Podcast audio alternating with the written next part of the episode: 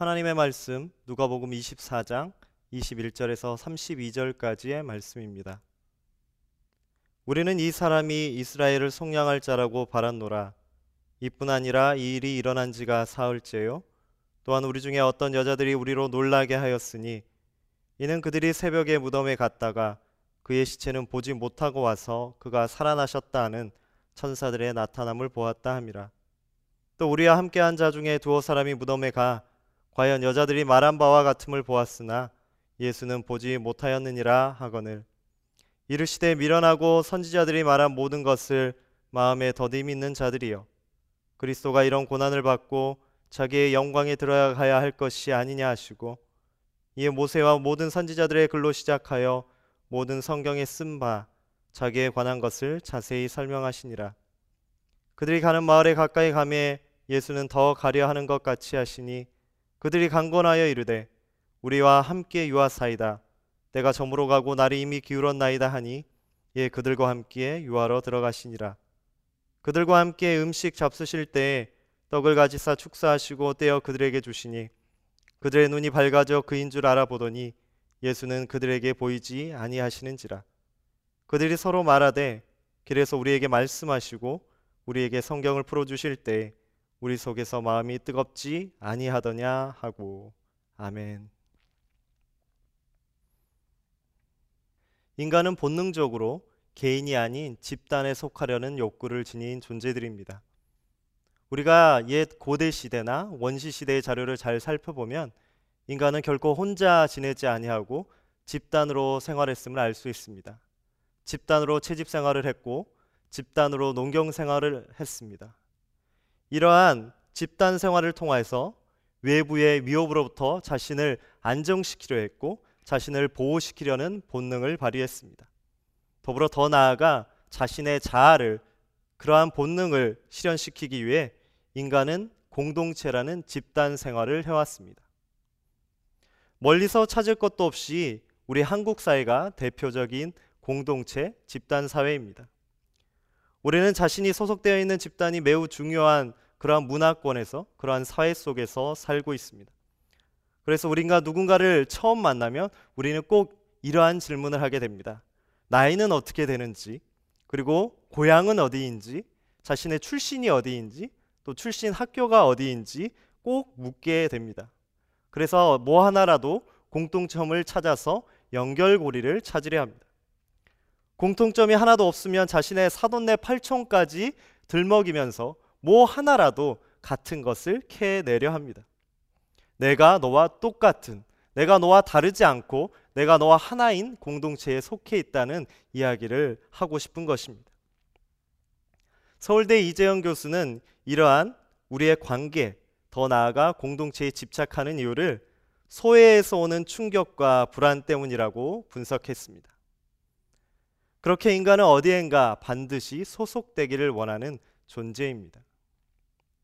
하나님의 말씀, 성경 역시 공동체 이야기로 가득 차 있습니다. 성경은 삼위일체 하나님 성부 성자 성령 하나님께서 천지를 함께 창조하신 이야기로 시작됩니다. 그 이후 하나님께서는 인간을 창조하시고 아담을 창조하시고 그를 홀로 두지 않으시고 여자를 만들어 함께 가정 공동체를 이루게 하셨습니다. 더 나아가 하나님의 백성으로 선택된 이스라엘 자손들은 출애굽 순간부터 공동체 생활을 통해 약속의 땅 가나안에 들어가게 되었습니다. 구약뿐만이 아닙니다. 신약에 이르러서 보면 예수님은 공생애를 지내시는 동안 홀로 홀로 다니면서 사역하지 않으시고 제자들과 함께 공동체를 이뤄서 사역을 하셨습니다. 오늘 우리가 읽었던 이 누가복음 24장의 본문은 주로 부활절에 자주 인용되고 소개되는 본문입니다. 그럼에도 불구하고 오늘 우리가 부활절이 아님에도 불구하고 이 말씀을 대하는 이유는 이 말씀 속에 공동체가 무엇인지 그리고 공동체가 어떻게 깨지고 다시 하나가 되는지 잘 묘사하고 있습니다. 오늘 본문에는 두 명의 제자가 등장합니다. 글로바라는 이름을 가진 제자 한 명과 또 한 사람 이름을 알 수 없는 제자 한 사람이 등장합니다. 그들은 자신들이 속해 있던 신앙 공동체 제자 공동체를 떠나 엠마오라 하는 마을로 지금 향하고 있습니다. 그들이 엠마오라는 마을로 향하는 이유는 무엇이었을까요? 오늘 성경뿐만이 아니라 다른 성경 번역본들을 자세히 살펴보면 이 구절을 이렇게 소개하고 있습니다. 그들은 그들의 집인 혹은 그들은 그들의 고향인 엠마오로 향하고 있었다라고 기록합니다. 두 제자가 그들의 공동체를 떠나 집으로 향하는 이유는 고향으로 향하는 이유는 예수님의 죽음 때문이었습니다. 오늘 본문 21절은 그 사실을 잘 설명하고 있습니다. 우리는 이 사람이 이스라엘을 속량할 자라고 바란노라. 이 제자들이 자신의 젊은 시간을 헌신하며 이 공동체에 속해 있었던 이유는 예수라는 그분이 예수라는 이 젊은 지도자가 자신의 민족을 구원할 자라 생각했기 때문입니다. 서두에도 언급드렸지만 공동체에 속하길 원하는 것은 공동체에 속하고 싶은 것은 인간의 본능이라 했습니다. 그들이 예수님을 따랐던 것은 예수가 로마의 식민 지배에서 이스라엘을 구원할 구원자라고 생각했기 때문입니다. 또한 그가 그들의 고통과 억눌린 고난 속에서 해방시킬 해방자라고 생각했기 때문입니다. 12명의 제자들은 그렇게 예수님을 따랐습니다. 그렇게 자신의 목적을 예수님께 투영한 채 한 공동체를 이뤘습니다. 그 증거가 마태복음 16장에서 확인됩니다. 예수님께서 제자들을 향해 물으셨습니다. 너희는 나를 누구라 하느냐? 그렇게 물으셨을 때 제자들의 대답은 모두 달랐습니다. 더러는 세례 요한, 더러는 엘리야, 예레미야 혹은 선지자라고 대답했습니다. 각기 다른 생각으로 그들이 꿈꾸었던 예수님의 모습을 거기에 투영해서 그러한 모습으로 예수님을 평가하고 그러한 평가에 의거하여 공동체에 속했던 것입니다. 그러나 이제 그 공동체의 축이라 할 수 있는 그 공동체의 비전이라고 할 수 있는 예수님께서 십자가에서 잔인하게 돌아가셨습니다. 21절에서 읽었던 우리가 읽었던 그 말씀 우리는 그가 이스라엘을 속량할 자라고 바란노라. 우리는 그가 이스라엘을 구원할 자라고 희망했었노라 라는 단어와 같이 이질의 그들의 공동체는 현실이자 현재가 아닌 과거형이 되어버렸습니다. 우리는 그런 공동체를 꿈꿔왔었노라라고 고백합니다. 모든 삶을 내어 걸었던 공동체의 깨어짐은 불안과 공포가 되어 그들에게 닥쳐왔습니다. 이제 그 위험한 현실에서 벗어나기 위해 인간 본연의 본능이 다시 작동합니다. 그래, 다른 공동체를 찾아야지, 더 안정된 집단을 찾아야지. 그것은 다름 아닌 그들의 익숙했던 삶의 터전, 고향이자 집인 엠마오였습니다. 오늘을 살아가는 우리 모두 그리스도인으로 부름받았습니다. 그런 우리는 그리스도인 공동체, 찬양 공동체를 이루며 오늘까지 신앙생활을 해오고 있습니다. 그러나 팬데믹으로 인해 변화된 삶은 새로운 형태의 어, 신앙생활을 요구하며 우리에게 많은 영향을 끼치고 있습니다. 최근 그리스도인들을 대상으로 설문조사를 했습니다. 그 질문이 이렇습니다. 팬데믹, 팬데믹의 상황 속에서 겪는 신앙의 어려움은 무엇입니까? 팬데믹이 주고 있는 여러분의 신앙의 어려움은 무엇입니까? 라는 질문에 41%의 그리스도인들이 공동체 해체의 불안을 어, 가장 큰 불안으로 꼽았습니다. 가장 큰 문제로 꼽았습니다. 우리의 공동체가 상실될 것 같습니다. 더 이상 우리가 자유롭게 모여 예배할 수 없고 자유롭게 교제할 수 없고 만날 수 없다는 것. 이로 인해서 기독교는 존재할지라도 그리스도인 공동체는 사라질 것 같다. 해체되는 것 같다라는 불안에 사로잡혀 있습니다. 우리가 초대교회 성도들의 모습을 탐구해 갈 때 곧잘 사도행전 2장의 말씀을 인용합니다. 그 내용은 이렇습니다. 믿는 사람이 다 함께 있어 날마다 마음을 같이하여 성전에 모이기를 힘쓰고 집에서 떡을 떼며 기쁨과 순전한 마음으로 음식을 먹고 이 말씀을 비춰봤을 때 지금의 현실에서는 감히 상상할 수 없는 어려움이 있습니다. 그렇다면 그리스도인들에게 정말 공동체는 무엇일까요? 단순히 예수 그리스도를 믿는 사람들끼리 모이기만 하면 공동체가 될까요? 단순히 모여서 예배만 하면 그곳이 공동체가 될까요? 오늘 본문 속에서 주님은 두려움의 집으로 향하고 있는 두 제자에게 두 가지 모습으로 공동체가 무엇인지 설명해 주고 계십니다. 먼저는 27절의 말씀입니다. 이에 모세와 모든 선지자의 글로 시작하여 모든 성경에 쓴 바 자기에 관한 것을 자세히 설명하시니라. 여기서 모세의 글은 율법이요 선지자의 글은 예언서입니다. 율법서와 예언서를 통틀어서 이 구약이 말하고 있는 바를 다시 설명해 주신 겁니다. 예수님은 공생의 기간 사역하시는 동안에 이 구약의 말씀을 인용하시면서 십자가의 구원 사건이 하나님의 나라가 이 땅에 어떻게 임하는지 많은 사람들에게 설명해 주셨습니다.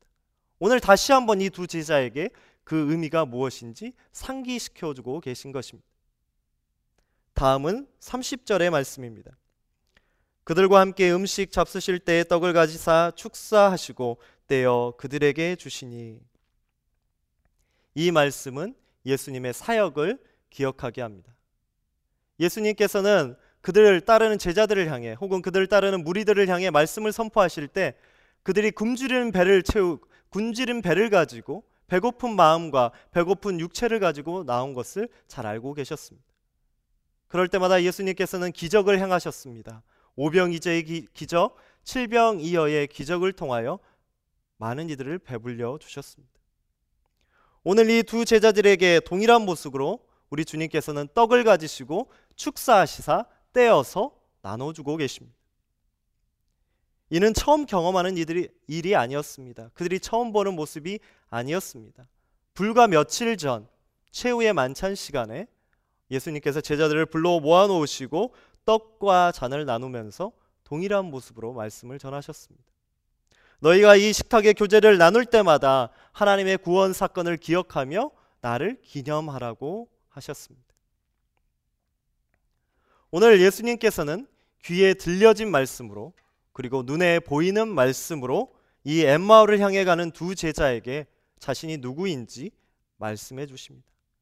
이 두 가지를 비로소 깨달을 때 제자들은 주님을 다시 보게 됩니다. 오늘 32절의 말씀입니다. 그들이 서로 말하되 길에서 우리에게 말씀하시고 우리에게 성경을 풀어 주실 때에 우리 속에서 마음이 뜨겁지 아니하더냐 하고 자신이 꿈꾸던 공동체가 사라졌을 때 그 안정을 추구했던 공동체가 해체됐을 때 그리고 이제 두려움과 불안 속에 떨면서 집으로 향해 가고 있을 때 그들의 곁에서 묵묵히 함께 걸어 주셨던 낯선이가 바로 예수 그리스도이라는 사실을 그들은 발견하게 됩니다. 이에 그들은 고향을 향해 가던 발걸음 즉시 돌려서 예루살렘으로 다시 향했다고 했습니다. 제자들이 다시 모여 있는 다시 모이는 그 공동체로 향했다고 오늘 말씀을 기록합니다.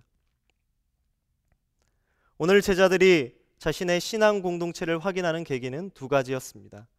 하나님의 구원에 관해 들리는 말씀과 그것을 몸으로 행해 보이시는 보이는 말씀이었습니다. 이 두 가지를 기억하는 것이 사도행전 2장의 그리스도인 공동체, 교회의 공동체의 시작이었습니다. 그들은 모일 때마다 하나님의 말씀을 나눴습니다. 구원의 역사를 나누며 들었습니다. 그리고 떡을 떼며 최후의 만찬, 은혜의 식탁을 나누며 구원의 은혜를 재확인했습니다. 결국 말씀 선포와 성만찬이 초대 기독교 예배 형성의 큰 두 개의 축이 되었습니다. 그 두 개의 축을 우리는 기억하며 2000년이 넘는 시간 동안 우리가 예배라고 하면 성만찬과 말씀 선포를 매 주일마다 행하고 있는 것입니다. 그리스도인 공동체, 교회 공동체를 하나 되게 하는 힘은 바로 예배에 있습니다. 그래서 중세 시대 교회가 제도적으로 문화적으로 타락해서 교회가 쓰러져 갈 때 종교 개혁자들은 다시를 교회를 회복하려 했던 종교 개혁자들은 교회의 참 의미가 무엇인지 고민하였습니다. 그리고 교회 공동체의 의미를 이렇게 정리했습니다. 그들이 1530년에 작성한 아우스부르크 신앙 고백이라는 것에는 이렇게 교회의 공동체의 의미를 기록하고 있습니다. 교회는 모든 신자들의 거룩한 모임으로서 복음이 합당하게 그리고 성례가 정당하게 행해지는 곳이라고 기록합니다. 평소와 같이 우리가 자유롭게 이 예배당에 가득 모여서 예배할 수 없고 우리가 우리의 목소리를 크게 높여서 입을 벌려서 찬양할 수 없고 교제할 수 없는 이 시기에 예배에 많은 제약을 둘 수밖에 없는 이 시기에 우리는 다시 한번 예배가 무엇인지 되새길 필요가 있습니다. 그리스도인 공동체의 교회, 교회를 교회되게 하는 예배의 핵심이 무엇인가 생각해 볼 필요가 있습니다. 요사이 그 어느 때보다 한국이든 미국이든 예배가 무엇이냐라는 것에 대한 논쟁이 참 뜨겁습니다. 예배는 단순히 모여서 어떠한 의례, 순서에 따라 행해지는 것이 아닙니다. 하나님의 말씀을 단순히 듣고 성만찬이 행해진다고 해서 예배가 완성되는 것이 아닙니다. 예배의 본질이 무엇인지 고민하고 있던 우리와 마찬가지로 고민하고 있던 초대교회 성도들에게 히브리서 저자는 이렇게 이야기, 이야기하고 있습니다. 예배는 구약의 제사와 같은 형식이 아니다. 단순히 거해지는 제사와 같은 형식적 예배에는 능력이 있을 수 없다. 진정한 예배는 그리스도의 십자가의 은혜를 매 순간 기억할 때마다 완성된다라고 했습니다. 그러면서 이렇게 결론을 내립니다. 또 약속하신 이는 믿으시니 우리가 믿는 도리의 소망을 움직이지 말며 굳게 잡고 서로 돌아보아 사랑과 선행을 격려하며 모이기를 패하는 어떤 사람들의 습관과 같이 하지 말고 오직 권하여 그날이 가까움을 볼수록 더욱 그리하자. 우리가 모일 때마다 하나님께서 우리에게 주셨던 은혜를 기억하고 현재 우리 삶 가운데 지금 베풀고 임재하고 계시는 하나님의 구원의 역사를 기억하고 아직은 이루어지지 않았지만 앞으로 우리의 삶 가운데 미래 우리의 삶 가운데 임하실 하나님의 은혜를 고대하고 기대하는 것 그것이 우리의 예배의 최종 목적이자 핵심이라는 것입니다. 그렇기에 우리 공동체를 하나 되게 하는 예배는 그 형식이나 방법의 중요성보다 그 형식을 구성, 구성하고 있는 내용이 중요합니다. 다시 말해 우리에게 임한 하나님의 구원의 사건을 기억하는 것이 핵심입니다. 그래서 독일의 유명한 신학자 요한 메츠라는 사람은 이렇게 이야기합니다. 우리 믿음의 기초는 은혜에 대한 기억이다. 우리가 특별하다고 여기는 구원의 사건이 우리의 연대와 교제를 통해 신앙 공동체를 형성한다. 이런 공동체의 중심이 되는 예배의 상실, 그러한 예배의 상실로 공동체의 해체를 경험했던 이야기는 어, 이전의 이야기가 아니라 이 신약의 이야기뿐만이 아니라 구약 성서에 자세하게 기록되어 있습니다. 천년 왕국 그리고 태평 성대를 이룰 것 같은 유다 왕국은 하나님의 언약을 지속해서 깨뜨려 버리고 저버림으로 말미암아 귀원전 BC 586년 바벨론에 의해 처참하게 멸망을 경험하게 됩니다. 그리고 하나님이 거하신다고 믿었던 그들의 심장과 같은 성전은 바벨론 군사들에 의해 잿더미가 되어버렸습니다. 그리고 그들은 포로로 잡혀가 70년 동안 타국에서 노예 생활을 하게 됩니다. 포로 생활을 하게 됩니다. 그러한 생활 속에서 그들은 신앙 공동체에 대해서 다시 생각하게 됩니다. 고귀한 예배의 장소가 사라져 버렸는데 우리가 다시 모여서 예배 드릴 수 없게 되었는데 이전의 형식과 이전의 아름다움으로 예배 드릴 수 없게 되었는데 그래서 우리의 공동체가 이제 깨어지게 되었는데 해체되게 되었는데 어떻게 해야 될까? 그들은 고민하기 시작했습니다. 과연 우리의 하나님은 어디에 계시는가? 우리 하나님은 어디에 살아 계시는가? 바로 그때 그들은 성전이 아닌 하나님의 말씀에 집중합니다. 그리고 깨닫습니다. 아, 하나님은 성전에만, 하나님은 저 성소에만 임재하고 계신 것이 아니라 우리 삶의 모든 곳에 함께하고 계시구나. 우리가 포로와 같은 억압된 삶, 고난의 삶을 사는 이 순간에도 하나님은 우리를 버리지 않으시고 우리를 모른다 하지 않으시고 우리와 함께하고 계시구나 라고 고백하게 됩니다. 그 대표적인 예가 다니엘입니다. 그는 포로로 잡혀간 바벨론에서도 하루 세 번씩 예루살렘 방향으로 난 창문에 엎드려서 기도했습니다. 그가 그렇게 기도했던 이유는 예루살렘 성전을 기억하면서 예루살렘 성전에서 성도들과 함께 예배했던 그 기억을 회상하면서 기도했던 것입니다. 내가 속해 있던 신앙 공동체의 정체성을 다시 한번 기억하기 위해서 매 순간 매일마다 그렇게 노력했습니다. 성전은 이제 무너졌지만 그럼에도 불구하고 수많은 선지자들이 등장하여 하나님의 말씀을 선포했습니다. 그들은 기존의 경직되고 제도적인 신앙생활을 벗어나 하나님의 말씀이 그들의 마음속에 살아 숨쉬도록 만들었습니다. 때문에 이 포로기 70년 동안 선지자들에 의해 선포된 많은 말씀은 구약 성경의 많은 부분을 차지하고 있습니다. 공간과 형식 중심의 신앙생활이 살아계신 하나님의 말씀 중심의 임재 사건으로 삶으로 드리는 예배로 변화한 것입니다.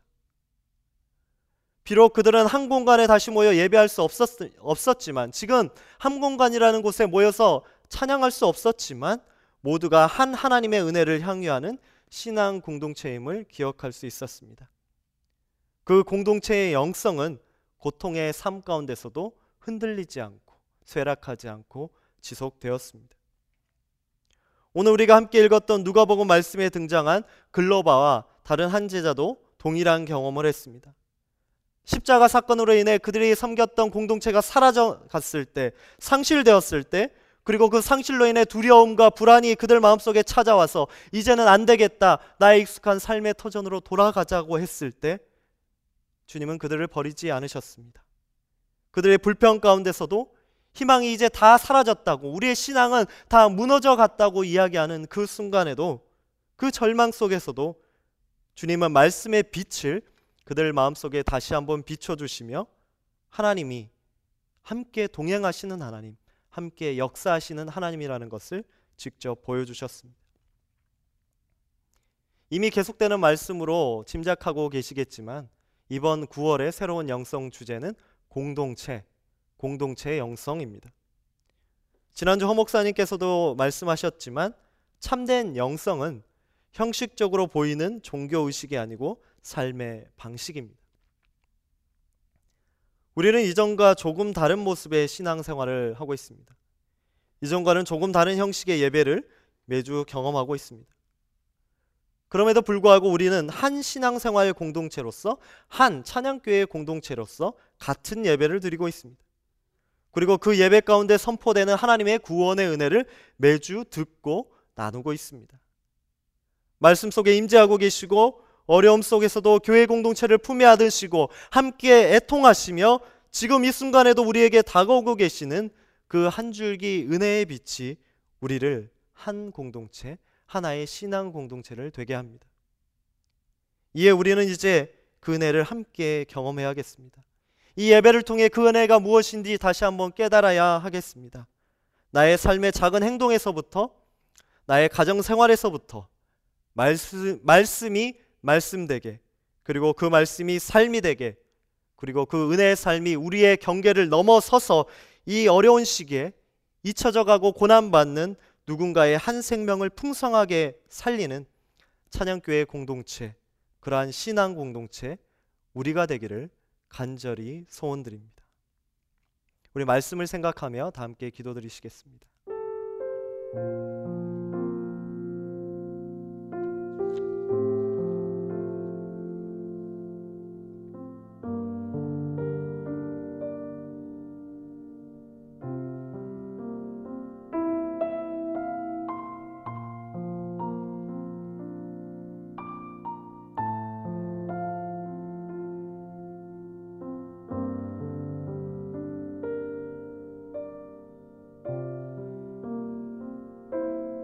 하나님, 우리가 이전에 경험하지 못했던 새로운 모습으로의 신앙 공동체의 삶을 살아가고 있습니다. 그럼에도 불구하고 오늘의 말씀 속에서 우리가 깨달을 수 있듯이 어떠한 상황 속에서도 예배를 통하여 그 예배 속에 있는 하나님의 은혜를 통하여 우리와 함께하고 계시는 하나님을 기억합니다. 지금도 우리와 함께하고 계시고 우리와 동행하고 계시는 그 은혜를 기억하며 우리 모두가 그리스도인 공동체로 다시 한번 결단하는 우리의 삶이 되게 하여 주시옵소서. 감사드리며 예수 그리스도의 이름으로 기도드리옵나이다. 아멘.